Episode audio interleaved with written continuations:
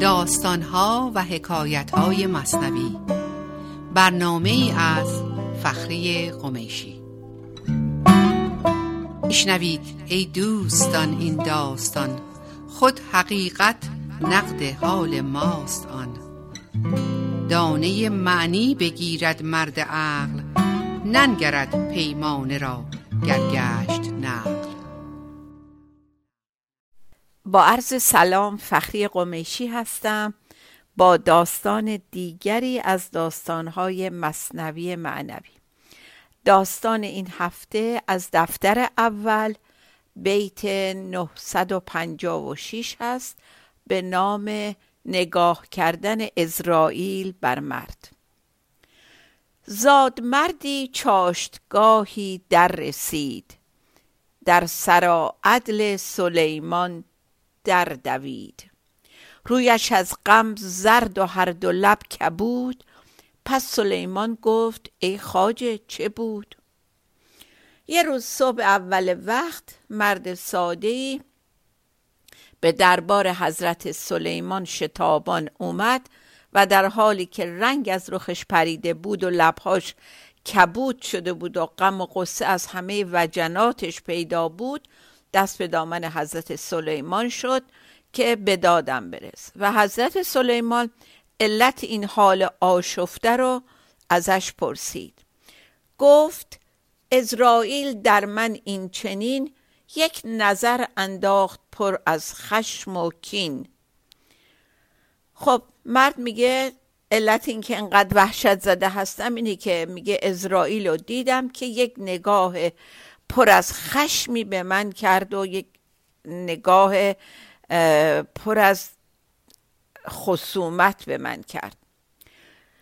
گفت هین اکنون چه میخواهی؟ بخواه. گفت فرما باد را ای جان پناه. حضرت سلیمان بهش گفت خب حالا از من چه کاری میخوای برات بکنم؟ مرد میگه تو که انقدر قدرت داری به باد فرمان بده که به داد من برسه، ای کسی که به داد همه میرسی. گفت میدونم که باد در خدمت توه، بهش بگو که تا مرا زینجا به هندستان برد، بوک بنده کان طرف شد جان برد. بوک یعنی بود که، باشد که، بود که من حقیر بنده اون طرف جانم در امان بمونه، منو ببره هندوستان که خیلی جای دوریه که از دست عزراییل نجات پیدا کنم. خب تا اینجا متوجه شدین که مرد برای نجات از دست عزراییل میخواد که به هندوستان بره به کمک حضرت سلیمان و باد. مرگ تن و جسم از نگاه اولیه بشر یعنی از دست دادن این جان جسمی، این تن جسمی، در حالی که از نگاه عرفا و به خصوص مولانا این نه تنها از دست دادن نیست بلکه رسیدن به یک مرحله بالاتر و به دست آوردن چیز با ارزشتریه. نکز درویشی گریزانند خلق، لقمه حرص و عمل زانند خلق. ترس درویشی مثال آن هراس، حرص و کوشش را تو هندوستان شناس. مولانا اینو تعریف میکنه اینجا که درویشی یعنی از دست دادن چیزهایی که به خودمون چسبوندیم، همونی که اسمشو گذاشتیم همانیدگی هامون، تمام, تمام چیزهایی که ازشون اعتبار و شادی میخوایم. میگه که وقتی اینا رو از دست میخوان بدن میترسن و این عملم با الف هست اینجا یعنی آرزو و تمام مدت در پی به دست آوردن آرزو و حرص زدن برای چیزهای بیشتر هستن و در واقع میگه که همه این چیزها براشون همون هندوستانه، یعنی فرار به هندوستان هست برای حفظ اون چیزهایی که به خودشون چسبوندن. کس نیابد بر دل ایشان ظفر، بر صدف آید ضرر نی بر گوهر. این از دفتر اول بیت سی و چهار نود و شش براتون آوردم اینجا که ما فکر میکنیم همه وجود ما همین صدفه، همین این جسم خاکیمونه، در حالی که در وجود ما که همون جان و روح خدای ما هست، درون این تن از تمام آسیب ها و صدمه ها در امانه، ولی ما فقط نگران این صدف دورش هستیم. و باد را فرمود تا او را شتاب، برد سوی قعر هندستان براب. حضرت سلیمان به باد امر کرد که اونو به دورترین جزیره در هندوستان منتقل بکنه.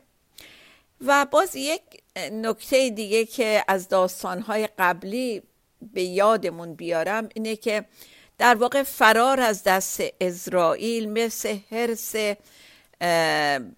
عمر بیشتر خواستن بشره. نگاهی به داستان چهارمرغ ابراهیم و درخواست زاغ برای طول عمر بیشتر، این همون درخواست بیشتر شدن عمر تنمون هست که میخوایم به هندوستان فرار کنیم.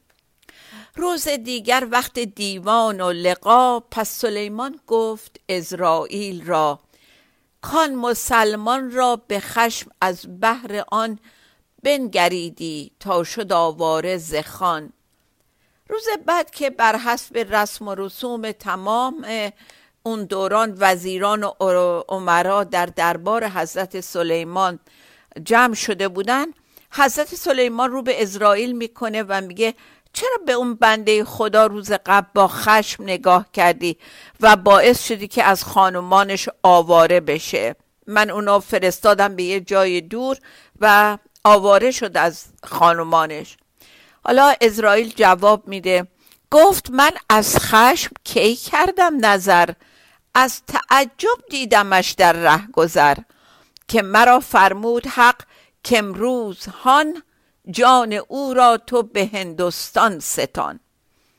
حضرت عزراییل میگه که من کی خشم گینانه بهش نگاه کردم، من نگاهم پر از تعجب بود، چون که همون روز حضرت حق به من فرمان داده بود که این بنده رو بایستی برم در هندوستان عمرش رو بگیرم، جونش رو بگیرم، و وقتی اینجا دورور بارگاه تو دیدم بسیار متعجب شدم که در این فاصله زمان اندک چجوری این میخواد خودشو به هندوستان برسونه.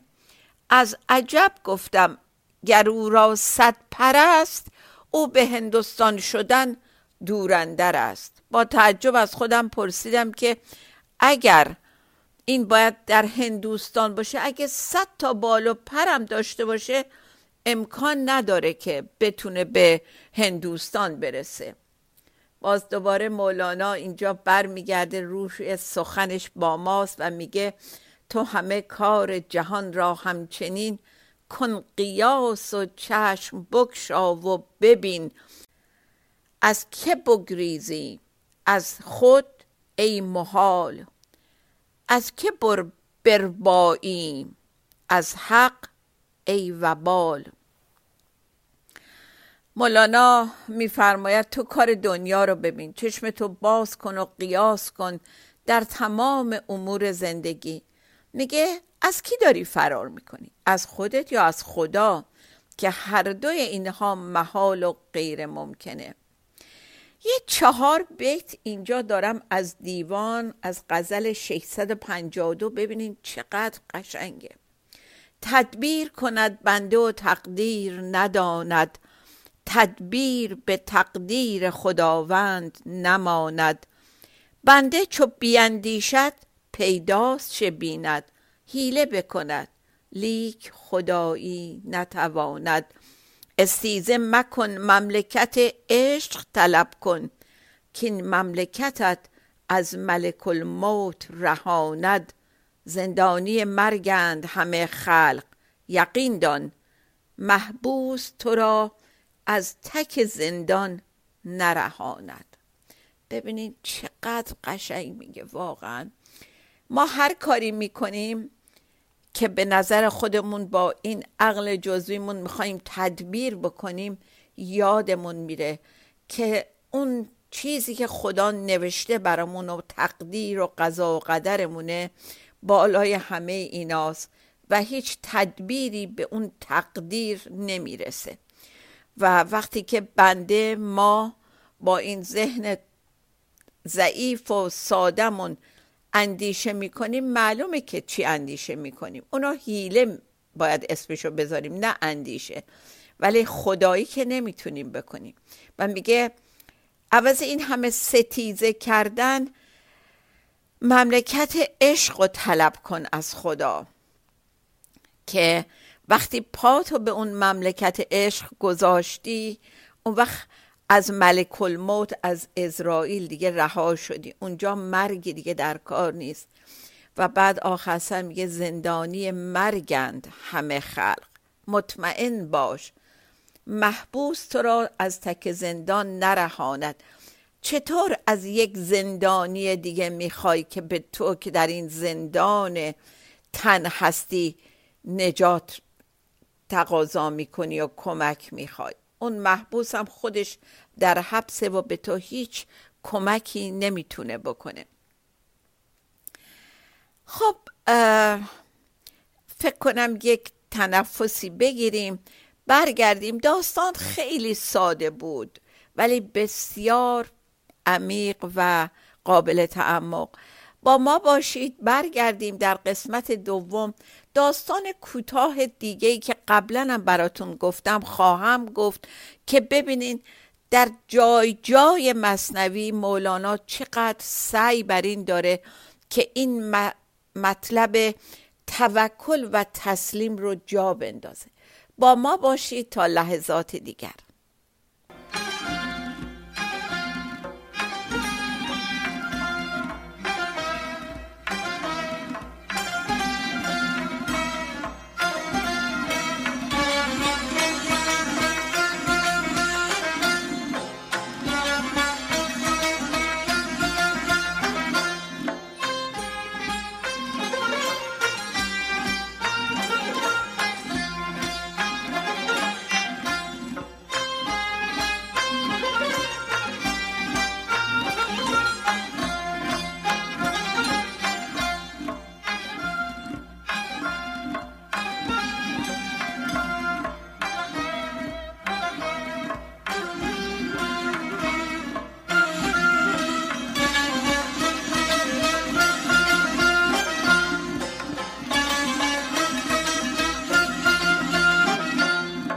چنان مستم، چنان مستم، چنان مستم من امشب که از چنگم برون جستم، برون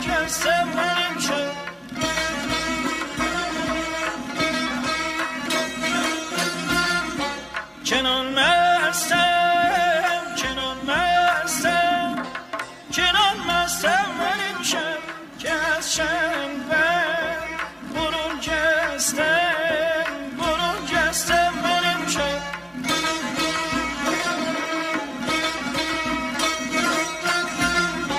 چنان مستم، چنان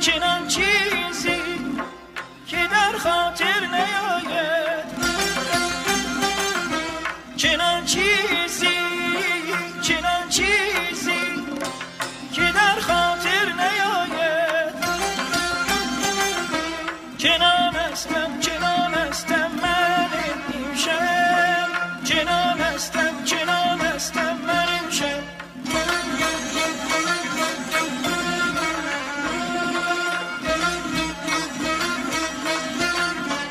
امشب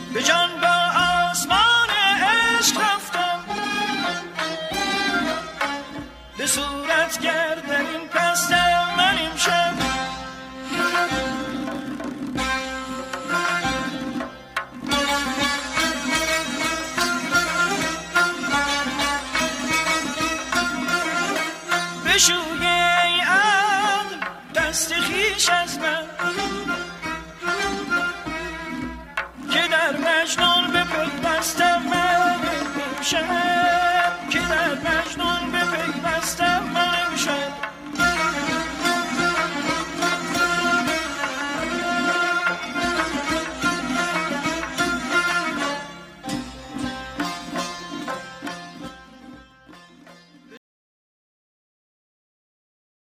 با عرض سلام مجدد در قسمت دوم این داستان امروزمون یه داستان کوتاه دیگه‌ای براتون دارم که قبلا هم گفتم از دفتر سوم هست، از بیت سه هزار و دویست و شصت و شش.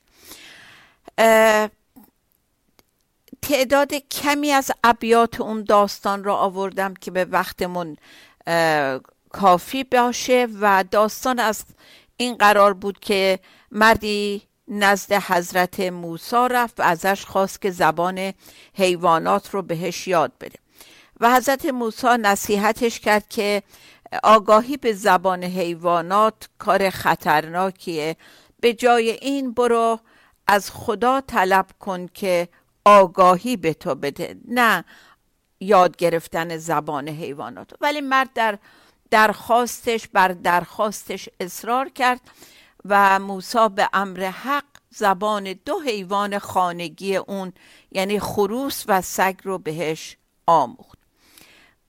روز بعد مرد بسیار هیجان داشت که ببینه میفهمه حیواناتش در حیات چی میگن یا نه و ایستاد و گوش به زنگ بود که بین سگ و خروس چه حرفهایی رد و بدل میشه.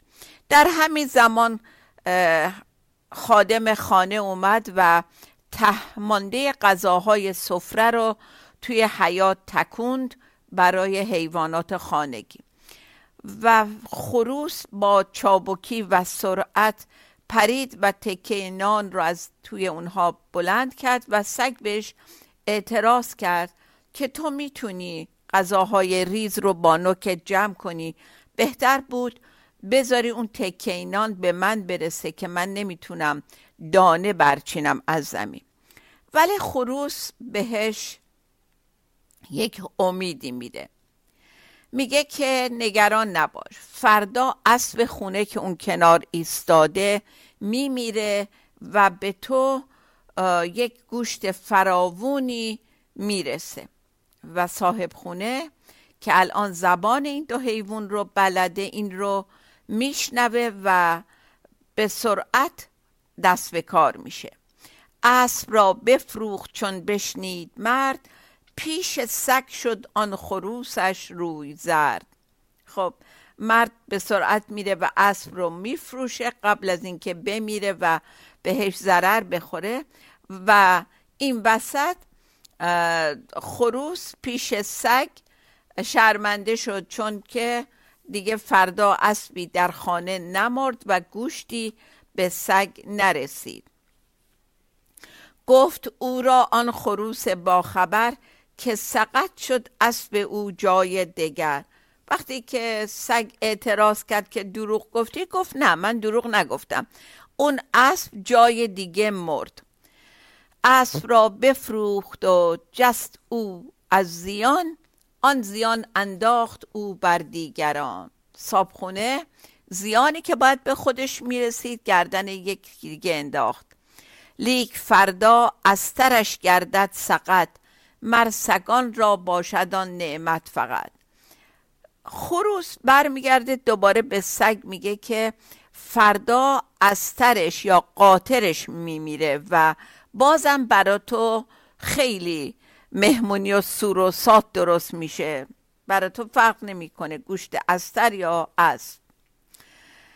و باز مرد صاحب خانه اینا از زبان خروس شنید. زود استر را فروشید آن حریص، یافت از غم و زیان آن دم مهیز. صاحبخونه حریص بلافاصله رفت و استرش را فروخت و یک راه فراری، مهیس یعنی راه چاره، راه فراری برای بیرون رفتن از این خسارت برای خودش پیدا کرد و از این ضررم نجات پیدا کرد. روز ثالث گفت سگ با آن خروس، ای امیر کاذبان با طبل و کوس. خروس سگ بر میگرده به خروس میگه ای پادشاه دروغگوها که با طبل و صدای بلند همش خبر میدی و اعلام میکنی. پس بازم که دروغگو از آب در اومدی، از تری نمرد و گوشتی به ما نرسید.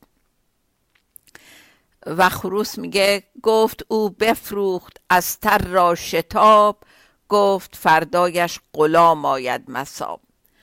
بهش میگه که برای اینکه از تر رو برد یه جای دیگه فروخت، برای همین تو مرگش رو ندیدی، ولی نگران نباش، فردا غلامش میبیره. این مصیبت سر غلام میاد فردا، و وقتی غلام بمیره خب باز یک خرجی میدن و یک بساطی فراهم میشه و باز تو به یه نون و نوایی میرسی. صابخونه که اینو شنید، این شنید و آن غلامش را فروخت، رست از خسران و رخ را برفروخت. دوباره صابخونه فوراً دست به کار میشه، غلام رو میبره بازار و به یه بدبخت دیگه ای میفروشه و صورتش از خوشحالی که از این خسران، از این خسارت نجات پیدا کرده، شاد و برافروخته میشه. شکرها میکرد و شادیها که من رستم از سه واقعه اندر زمان. هی شکر میکرد خدا رو که خوشحالی میکرد و میگفت از سه تا واقعه در این زمانه من نجات پیدا کردم. تا زبان مرغ و سگ آموختم، دیده سوء القضا را دوختم. بعدم گفتش که حالا من به خاطر اینکه زبان مرغ و سگ و یاد گرفتم، از سه تا اتفاق بد نجات پیدا کردم. باز سگ به خروس رو میکنه و میگه دیگه چه حدس و پیشگویی داری؟ اینم که نشد. خروس گفت ما مثل آفتاب راستگو هستیم و وقت شناسیم و هیچ وقت دروغگو نبودیم. اصل ما را حق پی بانگ نماز، داد هدیه آدمی را در جهاز. میگه که خروس رو میکنه به سگ و میگه ما انقدر راستگو هستیم که خدا ما رو مثل سرجهازی به انسان داد تا وقت نمازش رو گم نکنه. ما اذان میگیم دیگه، صبح خروس میخونه و همه رو بیدار میکنه. و این مرد تما که اینا رو میشنوه میره غلامش هم میفروشه و خلاصه از این یکی خطرم نجات پیدا میکنه. بعد حالا مولانا داره اینا رو جمع میکنه، میگه او گریزانید مالش را، ولیک خون خود را ریخت اندر یاب نیک. مولانا میگه اون مالش رو از ضرر نجات داد، ولی خون خودش اینجا ریخته شد.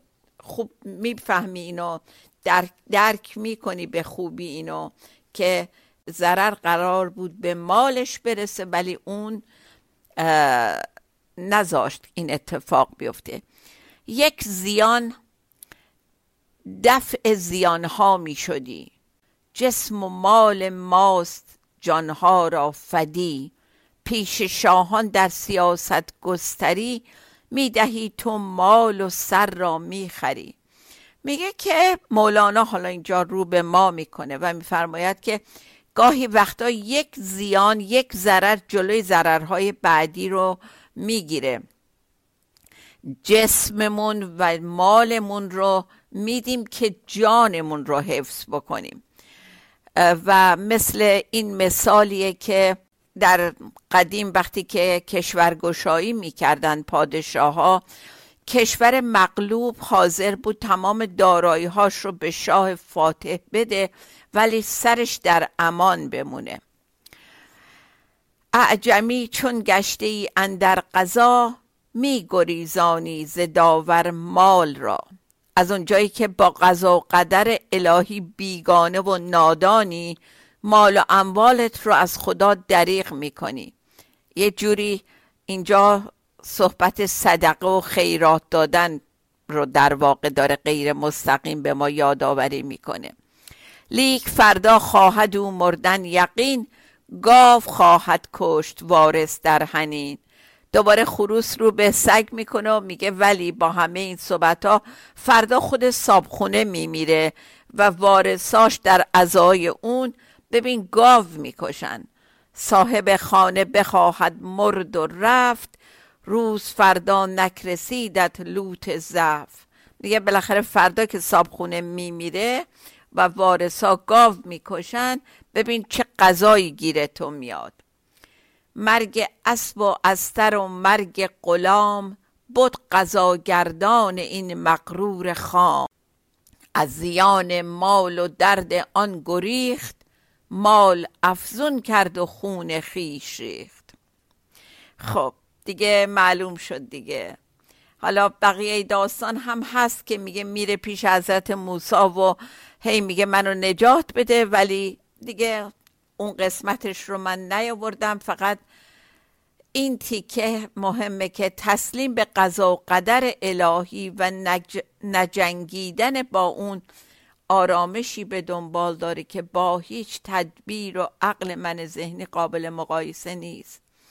آن که بدهد بی امید سودها، آن خدای است، آن خدای است، آن خدا. میگه که اونی که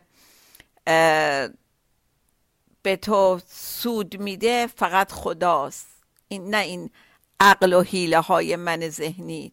خیش را تسلیم کن بر دام مزد، وانگه از خود بیز خود چیزی بدوست. این بیت از دفتر دوم هست، بیت هزار و پانصد و دو. خیش را تسلیم کن بر دام مزد، وانگه از خود بیز خود چیزی بدوست. داستان بسیار بسیار قابل تفکری بود، مثل بقیه داستان‌های مولانا که واقعا ما هر بار میشنویم میبینیم که هر کدوم از اون یکی زیباتر و قابل تعمق‌تره. بی کلید این در گشادن راه نیست، بی طلب نان سنت الله نیست. تا داستان دیگه شاد و بی توقع بمانیم. خدا نگهدار. من که فرزند این سرزمینم، در پی توشه این خوشه چینم، شادم از میشه خوشه چینی، رمز شادی بخوان از جبینم.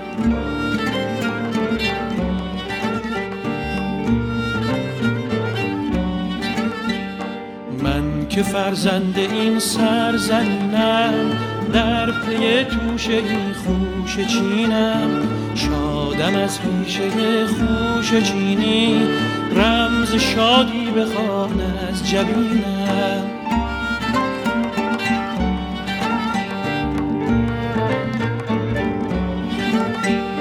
قلب ما بود مملو از شادی بی پایان، سعی ما بود بهر آبادی این سامان. خوشه چین کجا اشک مهنت به دامن ریزد، خوشه چین کجا دست حسرت زند بر دامان.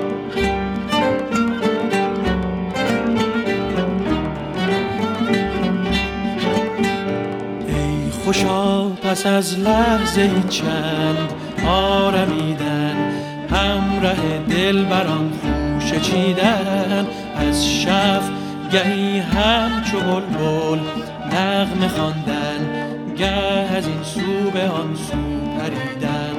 قلب ما بود مملو از شادی بی پایان، سعی ما بود بهر آبادی این سامان. خوشه چین کجا اشک مهنت به دامن ریزد، خوشه چین کجا دست حسرت زند بر دامان.